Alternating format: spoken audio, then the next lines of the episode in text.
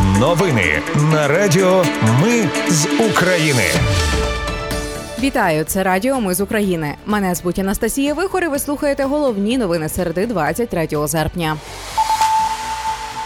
У Ромнах на Сумщині російський дрон зруйнував школу. Є жертви. В Криму знищили російський зенітно-ракетний комплекс С-400 Тріумф. На Вінничині в автокатастрофі загинули 12 людей. Військове командування закликало президента України посилити мобілізацію. А Верховна Рада відновила звітування партій. Про все це та більше за мить у новинах на Радіо Ми з України. У Ромнах на Сумщині російський дрон зруйнував школу. Загинули чотири людини. Рятувальники дістали з під завалів тіла директора школи, заступника директора секретаря та бібліотекаря.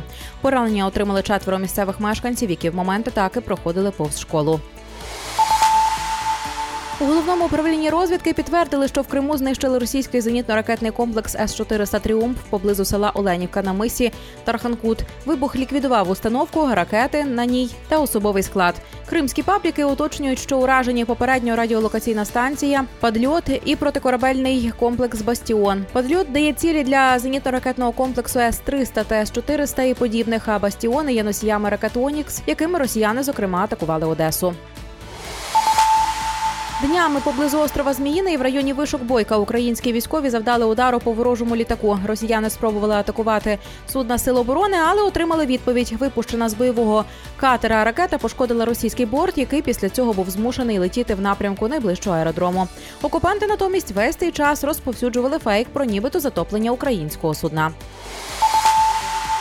Головне управління розвідки підтвердило інформацію про випадкове приземлення російського гелікоптера на аеродромі Полтава. Трошки треба почекати. Ведеться робота з екіпажем. Новини будуть, сказав представник розвідки в етері телемарафону. Раніше російські пропагандистські телеграм-канали повідомляли, що внаслідок втрати орієнтування на полтавському аеродромі приземлився гелікоптер Мі 8 військово-космічних сил Російської Федерації. За їхньою версією, двох членів екіпажу нібито ліквідували, а пілота взяли в полон після посадки. Паралельно українська правда повідомляє що насправді гелікоптер приземлився не в Полтаві, а в Харківській області. У аварії на Вінничині загинули 12 людей. Серед них шестеро діти. Усі вони були в легковику ГВАЗ, який зіткнувся з вантажівкою ДАВ. Водія вантажівки затримали. Слідчі з'ясовують обставини аварії. Росіяни під час нічної атаки знищили 13 тисяч тонн зерна в порту Ізмаїл. Це вже восьма атака на портову інфраструктуру після виходу Росії зернової ініціативи. За місяць атак Росія знищила 270 тисяч тонн зерна, заявили в обласній військовій адміністрації. Верховна Рада заборонила будь-які територіальні поступки заради припинення війни. Окрім того, всі збройні формування Росії мають звільнити всю без винятків територію України. 4 жовтня 2022 року Володимир Зеленський ухвалив рішення про неможливість проведення переговорів із Путіним.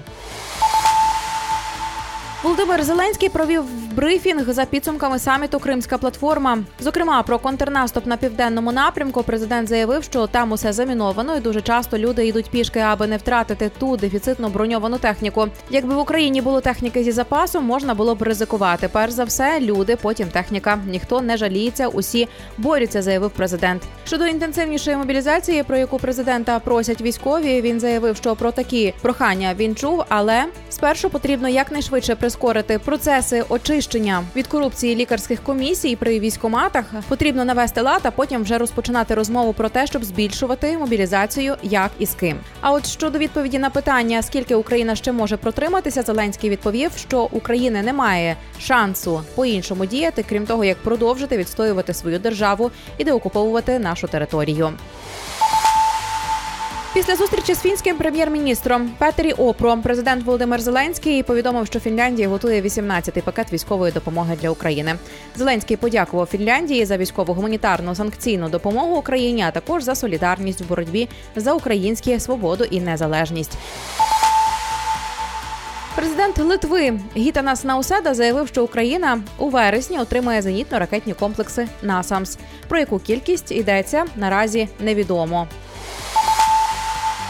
Верховна Рада відновила звітування партій. Тепер вони повинні оприлюднити дані про використання держгрошей. Це було вимогою Європейського союзу на шляху інтеграції України. Партійне звітування спочатку припинили в 2020 році через коронавірус, згодом через воєнний стан. Отже, востаннє партії звітували за третій квартал 2020 року. Тому зараз вони матимуть дуже багато роботи.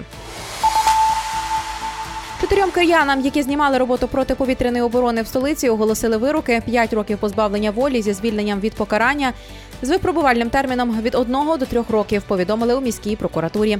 У травні ці люди під час російських атак Києва знімали роботу протиповітряної оборони та розмістили фото і відео в соцмережах. Усі вони визнали свою провину.